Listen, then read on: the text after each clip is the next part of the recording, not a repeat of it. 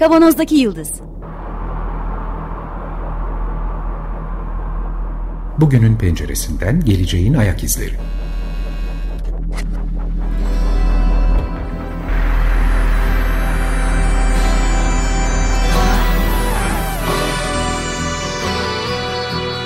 Hazırlayan ve sunanlar İsmail Başöz, Haluk Levent, Mustafa Yılmazer ve Fethiye Erbil.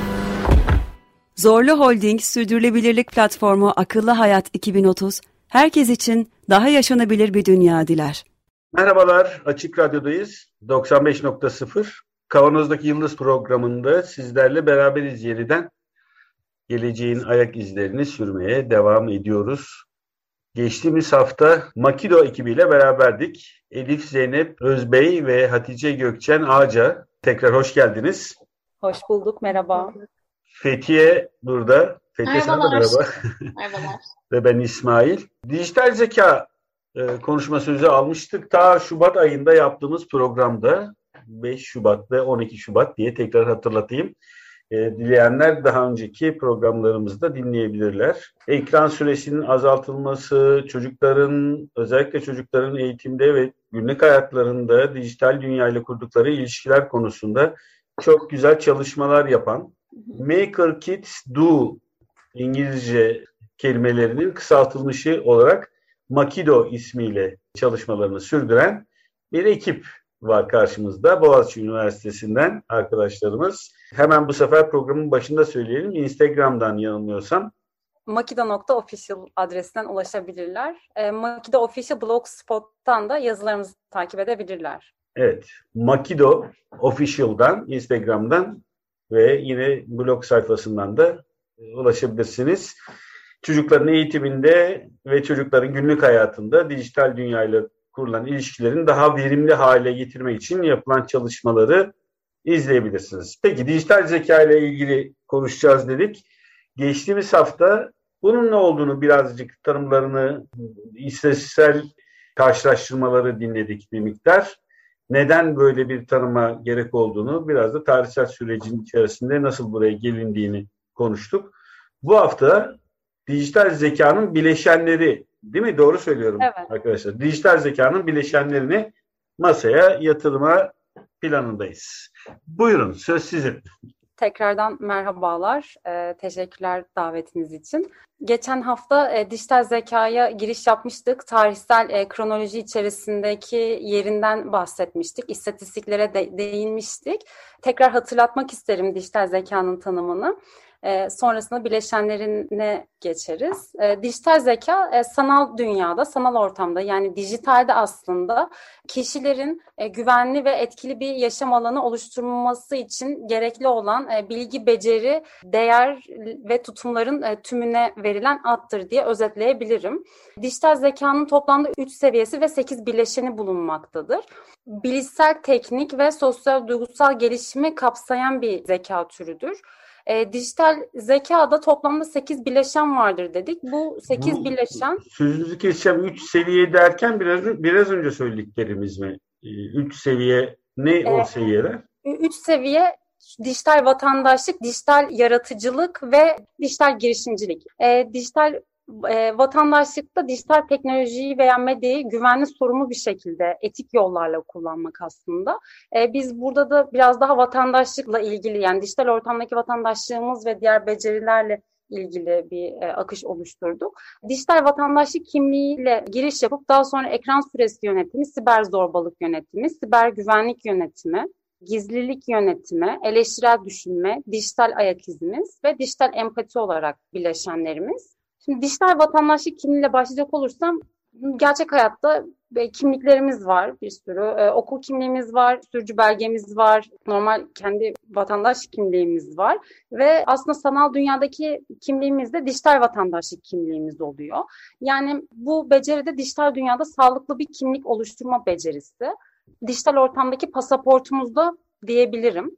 Bu arada şunu belirtmek isterim ki bu becerilerin bileşenlerinin bütün hepsinin yol gösterici bir ilkesi var. Bu şekilde e, dijital zeka enstitüsü bu becerileri alıyor.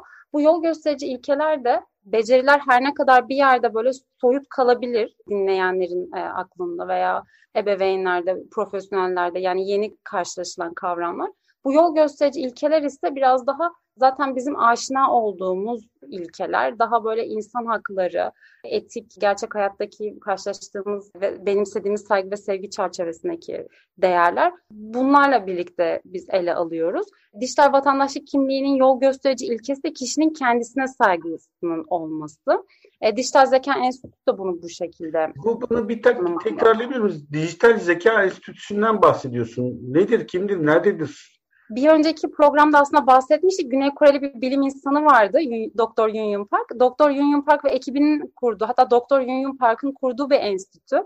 Çok güzel işler yapıyorlar. Hem eğitim programları hazırlıyorlar. Bütün dünyada yani 30 ülkede bir istatistik en son raporu oluşturmuşlardı. Sürekli raporlar oluşturuyorlar. E, hatta en son güncel olarak dijital ebeveynliği ele aldılar ve aslında bütün bunların hepsini kavramsal bir çerçeveye oturtturuyorlar ve bu çerçevede de geleceğe biraz projeksiyon da tutuyorlar. Bunu bütün bu becerileri aslında standartize hale getirip bunu da bir şekilde standartlara oturturdukları için bunun ilk belgesini alan yani bunu ilk kavramsal çerçevede sunan kurum diyebilirim. Peki bu dijital zeka enstitüsüne ulaşmak istersek e, bir, bir dijital bir adresimiz, dijital bir ortamımız var mı? dqinstitute.org'dan ulaşabilirler merak eden dinleyicilerimiz. DQ, IQ gibi değil mi? DQ. Evet. DQ. Aa, çok güzelmiş. Çok, e, evet. Peki. Yine bileşenlerden devam edelim. Hı hı. Ee, en son dijital vatandaşlıkla devam etmiştim. Dijital vatandaşlığın yol gösterici ilkesinin kişilerin kendine saygısı olduğunu e, bahsetmiştim. Ekran süresi yönetimi bir sonraki becerimiz. Ekran süresi yönetiminde de dijital kullanımı dengeli ve sağlıklı bir şekilde yapmak. Aşırı ekran kullanımının risklerini farkında olması çocukların. E, teknoloji bağımlılığının zararlarını bilmesi. Teknoloji bağımlılığını önleyici erken e, müdahale, ebeveynlerin erken müdahalede bulunması ve bunu aslında önceden önlemesi bu becerinin gelişmesi için önemli zamanı iyi kullanması çocukların ekran süresi yönetiminde önemli. Bunun yol gösterici ilkesi de zamana ve çevreye saygı oluyor. Kişiler zaten günlük hayatlarında da yani çocuklara zaman ve çevreyle ilgili bir müfredat sunulduğunda okullarda veya e, erken çocukluk döneminden bahsedecek olursam okul öncesi dönemde bu müfredat bile bir yerde dijital zekada ekran süresi yönetimini işaret edebiliyor aslında. Bu kadar da e, net ve açık bir şekilde öğretmenler, profesyoneller bunu uygulayabilirler. Ekran kullanımı eğilimini sınırlıyor bu beceri ve aslında sanal dünyada gerçek hayattaki sorumluluklarımızı, görevli, görevlerimizi aksatmamamıza ve e, gerçek hayattaki davranışlarımızı zora sokmamak için bu beceri e, kritik olarak karşımıza Yani kullanım süresiyle ilgili bir beceriden bahsediyoruz değil mi? Evet, Yanlış bunu yönetme becerisi. Bunu yönetme becerisi, evet. Hı hı, süre tamam. olarak. Hı hı. Diğer becerimiz de yol göstericisi ilkesi e, mülkiyete saygı olan siber güvenlik yönetimi becerimiz. Siber güvenlik yönetiminde de normal biraz önce söylediğimiz gibi aslında Gökçen'e bahsettiği gibi bu dijitaldeki banka kartı e, dijitale soktuğumuzda ya da e, herhangi bir, bir işlem yaptığımızda dijitalde burada güçlü şifreler oluşturmak e, siber güvenlik yönetimine girer. Şifreleri ebeveynlerle paylaşmak ama tanımadığı kişilerle çocukların paylaşmaması ya da o şifreyi bankamatikte girerken üçüncü şahısların görmemesi e, göremeyecek şekilde girmeleri siber güvenlik yönetimine dahil oluyor. Hocam ee, bu örnekler şimdiki dijital çağ çocukları için çok çok daha kompleks şeyler varken için küçük basit evet. örnekler olarak kalıyor ama tabii ki anlatmak için çok uygun. İstenmeyen posta dolandırıcılıklar da yani böyle biraz seviye seviye ele alınıyor. Biraz daha böyle taksonomi gibi ve bunun üst seviyeleri daha böyle istenmeyen posta, dolandırıcılık, o oltalama dediğimiz bu mailde kimlik avı gibi siber saldırıları da fark edip bu siber saldırılara yönelik bir koruma stratejisi geliştirmek yani kendini korumak siber güvenliğe giriyor mesela iznin dışında açılan kameranın açılması, tuzak anketler, e, bir web sitesine girdiğinizdeki e, hediye anketleri de yine siber güvenlik yönetiminde bunların farkına varmak birinci gereklilik. İkincisi de bunlara önlem olarak davranışta bulunmak. Gerekli tedbirleri almak vesaire. Gerekli, evet. Ne dedik şimdi? Bir, siber güvenlikten önce Dijital vatandaşlık ilk önce, daha sonrası ekran süresi yönetimi, üçüncüsü de siber güvenlik yönetimi. Evet. Aslında daha kompleksi siber zorbalık yönetimi. Siber zorbalık yönetiminde bizim e, yayından önce sanırım bahsettiğimiz bu gençlerdeki yurt dışında bu e, siber zorbalığa maruz kalan gençlerin intihar oranlarının artması siber güvenlikten ziyade siber zorbalık. Yani aslında en temelinde birbiriyle çok ilişkili bileşenler. Fakat siber güvenlik biraz daha teknik konuları içeriyor diyebiliriz. O zaman zorbalık nedir ve siber zorbalık nedir diye böyle gibi basit sorularla gelsem size. Zor, zorbalık kelimesini çok duyuyoruz. Bullying kelimesi. Türkçeleştirilmiş hali. Onu nasıl tanımlarız? Ya siber zorbalık aslında normal hayatta, şimdi ben böyle örnekler üzerinden anlatıyorum biraz daha somutlaştırma açısından. Mesela birisinin haklarını ihlal ediyorsak ya da ona nefret söylemlerinde bulunuyorsak, sözlü ya da fiziksel olarak tacizde bulunuyorsak vesaire bunların hepsi zorbalık kapsamına giriyor. Aynı şeyin dijitalde de olduğunu şöyle düşünebiliriz. Yani birisini linçlemek mesela e, sosyal medyada bir topluluk bilinciyle işte ona sözlü tacizlerde bulunmak ya da onun hesabının ya da kullandığı şeyleri ifşa etmek, onun izni olmadan onun fotoğraflarını ya da içeriklerini sosyal medyadaki diğer dijital vatandaşlarla paylaşmak gibi şeylerin hepsi aslında siber zorbalığa giriyor. Tabii bunun aşamaları var. Yani bir vatandaş için, bir birey için belki sosyal medyadaki ya da internetteki herhangi bir verisinin sızması olabilir. Politik açıdan ya da daha böyle devletler bazında düşününce de bütün sistemlerin içeriklerinin diğer devletlerle paylaşılması da yine siber zorbalığın kapsamına giriyor diyebiliriz. Bu siyasi olarak büyük boyutlarda da olabilir ama mesela 3-5 arkadaşın bir araya gelip bir paylaşılan fotoğrafta bir genç kadını ya da erkeği üzecek yorumlar yapmaları da olabilir. Değil mi? Yani evet. bu tür şeyler yapıldığına dair de bilgiler alıyorum çünkü açıkçası. Burada önemli yani şöyle e, karşıdaki kişi bir korkutmak, e, iki utandırmak, değersizleştirmek. Biraz da böyle e, gençler arasında daha e, öç alma denilen bir şey, bir eylem öncesine gerçekleşen bir eylem üzerine de siber zorbalıkların olduğunu görüyoruz. Burada ve Instagram'da özellikle sosyal medyada çok karşılaşılıyor. Raporlarda hep böyle sosyal medya odaklı gidiyor. Ya burada benim altın çizmek istediğim nokta yani siber zorbalığın burada kavramsal tanımını ne kadar yaparsak yapalım. Gökçen de çok güzel açıkladı. Bu örnekleri daha da arttırabiliriz ama çocukların güven, güvenli bir yetişkine yani yargılanmadan dinleyeceği bir yetişkine sahip olması burada önemli. Çünkü siber zorbalık ya evet bir şekilde önlenebilir ve erken müdahaleyle ortadan kaldırılabilir ama siber zorbalık da biraz daha böyle kırılganlaşılan nokta o evet o uğradıktan sonraki aşamada ne oluyor? Gençler ne yapıyor? Çocuklar e, nasıl bununla başa çıkıyor? Özellikle ebeveynler tarafından dinlenememe, e, yargılanma korkusu, şiddete maruz kalma, fiziksel ya da sözlü şiddete maruz kalma korkusu e, burada e, ciddi şekilde psikolojik ve fiziksel olarak etkiliyor çocukları. Artı buradan şunu da eklemek istiyorum. Sadece ev ortamıyla sınırlı değil, öğretmenlerle de bunu genişletmeliyiz. Bir yetişkin olsa bile çocuk zorbalığa uğradıktan sonra o zorbalıkla ilgili birisiyle paylaştığında hemen aksiyon alınabilir. O yüzden öğretmenlerin de e, burada bence gözlemleri çok önemli. Sınıf öğretmenlerinde, rehber öğretmenlerinde. Ancak bu şekilde erken müdahale değil ama sonraki müdahale iyi etkili hale getirebiliriz diye düşünüyorum. Zeynep çok güzel bir noktaya değindi.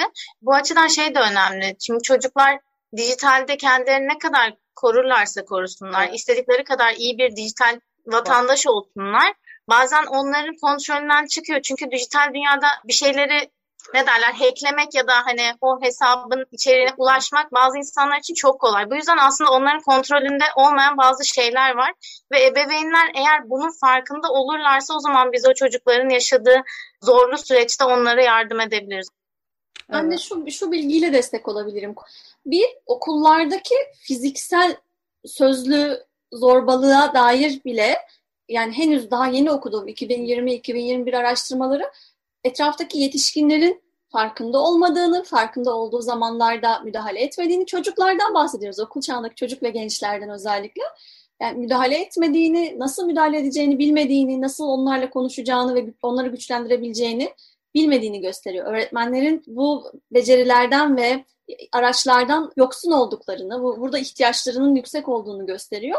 Kaldı ki bunun siber zorbalık versiyonunu fark etsinler. Yani zannetmiyorum ben herhangi bir teenage grup, ergen grubun hesapları öğretmenlerine açık olsun, orada neler yaşadıklarını paylaşsınlar ve destek istesinler. Bu çok çok acil bir e, bence müdahale gerektiren bir konu. Öğretmenlerin kulağına su çalmamız gerekiyor bence burada. Bir de biz tabii üçümüz de erken çocukluk eğitimi çalıştığımız için hep çocuklardan, gençlerden bahsediyoruz. En kötü ihtimalle gençlerden bahsediyoruz ama yetişkinler için de korkunç derecede e, önemli ve acil bir konu. Yani herkes birbirini tanımadığı ya da tanıdığı, uzaktan tanıdığı insanlara sosyal medyada çok birkaç hafta önce de sözünü ettiğimiz gibi İsmail'e yüzüne karşı söyleyemeyeceği şeyleri görüyor, nefret yorumlarında bulunuyor çok rahat, birbirini tehdit ediyor, taciz ediyor, birbirlerini dolandırıyorlar. E bu bunların olmaması ya da olmaması değil de en aza indirgenebilmesi için de yetişkinlerin de bu becerilerinin şu andaki yetişkinlerin de becerilerinin geliştirilmesi gerektiğini altını çizmek istedim. E, bir de bu zorbalığın aslında kadınlar da genç kızlarda erkeklerden daha fazla olduğuna dair yine konuşmuştuk. E, yapılan çalışmalar bunu da göstermiş. 7 Mayıs 2021 tarihli Kavanoz'daki Yıldız programında daha detaylıca konuşmuştuk. İlgilenenler yine bu programdan daha detaylı bilgi alabilirler. Evet sonraki bileşenimiz Gizlilik yönetimiyle Gökçen'e ben sözü bırakıyorum. Gizlilik yönetimi de aslında biraz önce söylediğimiz gibi sadece hani çocuklar için değil aslında tüm dijitalin içerisinde olan her birey için bunlar geçerli. E, burada bahsedeceğimiz yetiler de aslında şunlar işte kişinin ve diğer vatandaşların gizliliğini korumak amacıyla çevrim içi olarak paylaştıkları tüm kişisel bilgileri sağduyulu bir şekilde kullanabilme becerisine sahip olmasını bekliyoruz. Teknolojiyi kullanırken de sanal dünyada insan hakları, yasal haklar çerçevesinde hareket edebilen, çevrimçi paylaşılan tüm kişisel bilgilerini, dijital mahremiyetini ve kimliğini, başkalarının mahremiyetini koruma becerisini ve farkındalığını elde etmiş bir şekilde hareket eden, aynı zamanda özel haklara ve e, yaşama saygı duyan, güvenli şifre, şifreyi başkasıyla paylaşmama, birisinin izni dışında bilgilerini paylaşmamak gibi unsurlara dikkat eden bir birey olmasını bekliyoruz. Bu ilkede, bu maddede aslında bize yol gösteren ilkede biraz haklara saygı duymak. Yani başkalarının gizliliğine ve özel hayatına saygı duyma farkındalığını elde etmiş bir e, birey bekliyoruz DQ yani dijital zeka e, kavramının dördüncü maddesinde. Şöyle, örneğin ben şifremi bir arkadaşıma verdim mailime bakması için. Ee, o şifremi arkadaşım başkasıyla paylaştığında en basit tabirle veya benim mailimden herhangi bir hareket etkileşimde bulunduğunda da gizlilik yöntemi aykırı gizlilik yöntemine aykırı hareket etmiş oluyor. Sonraki bileşenimiz nedir peki dijital? Sonraki bileşenimiz de dijital ayak izi. Aslında bu ayak izinin ön tarafına birçok kelime getir, getirebiliyoruz. İşte ekolojik ayak izi gibi, su ayak izi gibi. Burada da dijital ayak izi var. Aslında dijital dünyada bıraktığımız etkiyi tanımlıyor biraz daha bize. Yani bizim buradaki varlığımızın bir izi var biz buraya belli içerikler yüklüyoruz. Her tıklamamız, hareketimiz ya da yaptığımız herhangi bir işlemin o dijitalde bazı datalarla toplandığının bilincinde olmak. Yani bunun farkına varmak daha doğrusu. Ve bu çevrim içi olun, olunan halin e, doğasını anlamak. Yani çevrim içi iletişimin doğasını anlamak diyebiliriz. İşte söylediğimiz her şeyin ya da yaptığımız her bir eylemin dijital ayak izi olarak adlandırıldığını ve bunların bir iz bıraktığını bildiğimizi düşünüyoruz bu dijital ayak izinde. Ve gerçek yaşamdaki sonuçlarının yapısını anlayabilme, bunları sorumlu bir şekilde yönetebilme ve aktif olarak pozitif dijital itibar oluşturabilme becerisini kapsıyor diyebiliriz. Yani biraz daha buradaki varlığımızın sorumluluğunu alan e, ve bıraktığımız izin farkında olan nasıl bir iz bırakmak istiyorsak öyle devam etmemiz gerektiğini bildiğimiz bir e, yeti diyebiliriz beşinci olarak. Yani benim seneler önce çok gençken attığım tweetlerin sonra pişman olduğum mesela şeylerin karşıma çıkabileceğini düşünebilmem. O, evet. o senelerde bana bunun öğretilmiş olması gibi. Aynen yani aslında gerçek hayattan çok farklı değil e, dijital dünya dediğimiz şey. Nasıl ki orada da böyle bir adım atarken düşünmemiz gerekiyorsa burada da hem karşı tarafa hem kendimize hem de topluma karşı sorumlu olduğumuzu bilmek yani biraz daha. Bir iz bıraktığımızın e, farkında olmak diyebiliriz. Burada da bizim yol gösterici ilkemiz itibar ve ilişkilere saygı. Onu da hemen Tam da bu noktada yetişkinlerin de eğitilmesi gerekiyor. Çocuklarının işte bezli fotoğraflarını paylaşan arkadaşların 20 sene sonra işte bir üniversiteye ya da bir şirkete başvururken dijital izlerinin ortaya çıkması pek sevimli olmayacaktır muhtemelen. E, şakası bir yana daha önceki programlarımızda da söylemiştik. Mesela Fransa'da çocukların ebeveynine dava açabilme hakkı tanındı. 18 yaşını doldurmadan önce bile. E, eğer çocuk ıı, kendi dijital ayak izlerinin silinmesini istiyor ve ebeveyn bunu yapmaktan imtina ediyor ise dava açıp sildirebildiler. İşin bir ilginç boyutu da burası. Bu bence evet. müthiş bir karar ve konuyu hiç dağıtmak istemem ama küçük bir şey hani ekleyeyim bizi dinleyen ebeveynler varsa diye. Çok geniş bir konu aslında. Hani biraz çocuk haklarına giriyor ve bizim de hep eğitim hani camiasında böyle konuştuğumuz bir şey. Yani o çocuk doğdu ve daha sana o fotoğrafımı koyma diyecek bir şeyde değil, yetide değil ama sen ona sormadan e, bütün her şeyini internete koyuyorsun, bütün verilerini yüklüyorsun aslında ve bunu da ben annesiyim, ben babasıyım, onun kötülüğü için koymuyorum zaten diyerekten bütün aslında verilerini ekliyorlar ve e, bence Fransa güzel bir adım atmış. Yani çünkü çocukların hakkı var. Kendileriyle alakalı bir şey o. Direkt onun bedeniyle alakalı yani fiziksel bir şeyini oraya aktarmak e, bilmiyorum bayağı çocuk haklarını Aynı ihlal etmek bence. Sosyal statüsüyle de alakalı. Kesinlikle. Çok daha kapsamlı bir şey. Evet. Eklemek istediğim bir şey var. Evet Hemen. buyurun. E, iki dijital ayak izimiz var. Bir aktif dijital ayak izimiz, bir pasif dijital ayak izimiz. E, hemen kısaca pa- pasif dijital ayak izimiz. Ben bir tarayıcıya girdiğimde bir şey araştırdığımda e, gittiğim sitede IP adresimin kaydolmasına pasif dijital ayak izi diyebiliriz. Aktif dijital ayak izi de biz bu yayını pro- programı Açık Radyo'ya yüklediğimizde aslında bir aktif dijital ayak izimiz olmuş oluyor. Biz bilerek, isteyerek, farkında olarak yani bir ebeveynin çocuğunun fotoğrafını paylaşması da e, aktif dijital ayak izine giriyor. Farkında olarak yaptığımız, e, bıraktığımız bir ayak izi. Evet, Peki altı, altı bileşenden bahsettik. Dijital empatide de yine güncel yani normal hayatımızdaki empatinin dijital dünyaya aktarılması diyebiliriz. Yani çevrim içiyken yüzde iletişimin olmadığı durumlarda kendilerinin ve başkalarının ihtiyaç duyduğu durumlara karşı hassas olmak ya da çevrim içindeyken yani sosyal medyada ya da atıyorum arama motorundayken vesaire böyle insanların davranışlarını ya da söylemlerini kolay kolay yargılamadan, toplu psikolojisine uyum sağlamadan böyle sürü psikolojisi şeklinde onları yargılamamak. Ailesi, öğretmenleri ve arkadaşlarıyla hem çevrim içinde hem de çevrim dışında iyi ilişkiler kurması, kurduğu ilişkilerin dürüst bir şekilde olması, e, kendisinin ve çevrim içindeki diğer e, insanların ihtiyaçlarına ve duygularına saygı duymasını bekliyoruz. Yani güncel hayatta beklediğimiz şeyi dijital dünyada da aslında o bireyden bekliyoruz. Başkalarının dijital dünyada da bir hayatı olduğu ve burada da onların farklı ihtiyaçları olabileceğini gözetebilme yetisi.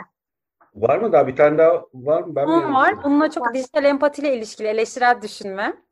Burada e, Gökçen'in biraz önce dediği e, bu linç kültüründe özellikle sosyal medyada linç kültüründe e, bunun farkında olarak yani linç etmeme ve linç ettiğinde karşındakine ne kadar zarar verdiğini bilme, bunu bunun üzerine düşünmede eleştirel düşünmeye giriyor. Eleştirel düşünmenin de yol göstericisi ilki yol gösterici ilkesi bilgiye saygı. Burada evet hak başkalarına saygı dedik, kişiye saygı dedik. Bir de bilgiye saygı var. Yani tamamen bir bilgiyi internette, medyada, dijital ortamda gördüğümüzde onu bir gazeteci edasıyla e, sorgulamamız, doğru mu, yanlış mı, bilginin kaynağına gitmemiz, e, gerçekten e, güvenilir ve geçerli bir kaynaktan o bilgiyi edinmemiz, e, zararlıyı zararsızdan, doğruyu yanlıştan biraz daha ayırt etmemiz bu eleştirel düşünme becerisine giriyor dijital ortamda. Tabii ki de burada benim e, en sevdiğim beceri türü ve e, bunun için bir ev ortamında ve okul ortamında bütünleşik bir çevrenin sunulması gerekiyor çocuğa. Yani evet yavrum işte dijital ortamda böyle böyle eleştirel düşünüyoruz, e, böyle böyle işte doğru bilgiyi şöyle yanlıştan ayırıyoruz. Yani bu bir şekilde tanımlanabilir ama çocuk içselleştirmedikten sonra o sürecini yani bir eleştirel düşünme becerisini gerçek hayatta da gerçek ilişkilerinde de e, öğretmeniyle, annesiyle, babasıyla, arkadaşıyla geliştirmedikten sonra dijital ortamda da bunun gelişmesi çok fazla beklenemez ya da çok sürdürülebilir olmaz beklense bile diye söyleyebilirim. O yüzden olabildiğince çocuğun e, yine bir önceki haftaya gideceğim. Gökçen Brenner'ın ekolojik sistemi teorisinden bahsetmişti. Çocuğun hem mikro sisteminde hem makro sisteminde, e, mezosunda, her türlü sisteminde çocuğa bu hakkın tanınması ve eleştirel düşünme hakkının ihlal edilmemesi. Yani bu hak ihlaline giriyor ve çocuk herhangi bir düşünce biçiminden dolayı yargılandığında da bir noktadan sonra o davranışı devam ettirmeyi bırakıyor. Ee, bu yüzden dijital ortamda da siber zorbalığa da daha fazla maruz kalıyor. E, risklere de daha maruz kalıyor. Daha kırılgan hale geliyor dijital ortamda. Evet arkadaşlar çok teşekkür ediyoruz. Dijital zekanın 8 bileşeninden bahsettik. Dijital vatandaşlık, ekran süresi yönetimi, siber güvenlik, siber zorbalık, gizlilik yönetimi, dijital ayak izleri, dijital ayak izimiz, dijital empati ve eleştirel düşünme diye 8 bileşenden bahsettik. Ben açıkçası bunları bu şekilde sıralamak ne diyeyim ben açıkçası aydınlandım. Bir bütün halinde bunu izlemek ve bu şekilde görmek çok önemli. Biz ayrı ayrı bahsediyormuşuz gerçi ama birlikte sıralamak çok kıymetli oldu. Çok teşekkür ediyoruz. Teşekkür ederim. Makido ekibiyle beraberdik. Ee, Elif Zeynep Özbey, Hatice Gökçen Ağca iki haftadır yaptığımız dijital zeka sohbetinde dijital zekanın önce ne olduğunu ve detaylarıyla bileşenlerin ne olduğunu dinledik. Makido ekibinin yaptığı çalışmalara özellikle çocukların eğitim sürecinde ve günlük hayatında dijital dünya ile olan ilişkileri konusunda daha verimli ve daha az zarar görerek yanlış söylemiyorum değil mi arkadaşlar? daha faydalı diyelim. Bir, bir süreç yaşamaları konusunda çalışmalar yapıyorlar. Instagram üzerinden Makido Official'dan blog sayfalarından ulaşılabilir yaptıkları çalışmalara. Çok teşekkür ediyoruz tekrar bizimle birlikte olduğunuz için, bizi aydınlattığınız için. Emeklerinize, ağzınıza sağlık. Biz teşekkür ederiz. Teşekkür ederiz davetiniz için. Peki, bitiriyoruz tabii bu haftada programı. Bu programın size ulaşmasını sağlayan bütün Açık Radyo çalışanı arkadaşlarımıza çok teşekkür ediyoruz. Program destekçimize çok teşekkür ediyoruz. Açık Radyo'yu desteklemeye devam edin. Önümüzdeki haftalarda görüşmek üzere. Sağlıkla kalın. Hoşçakalın.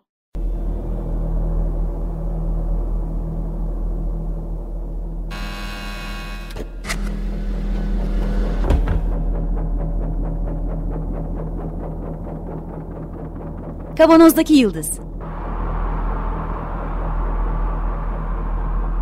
Bugünün penceresinden geleceğin ayak izleri.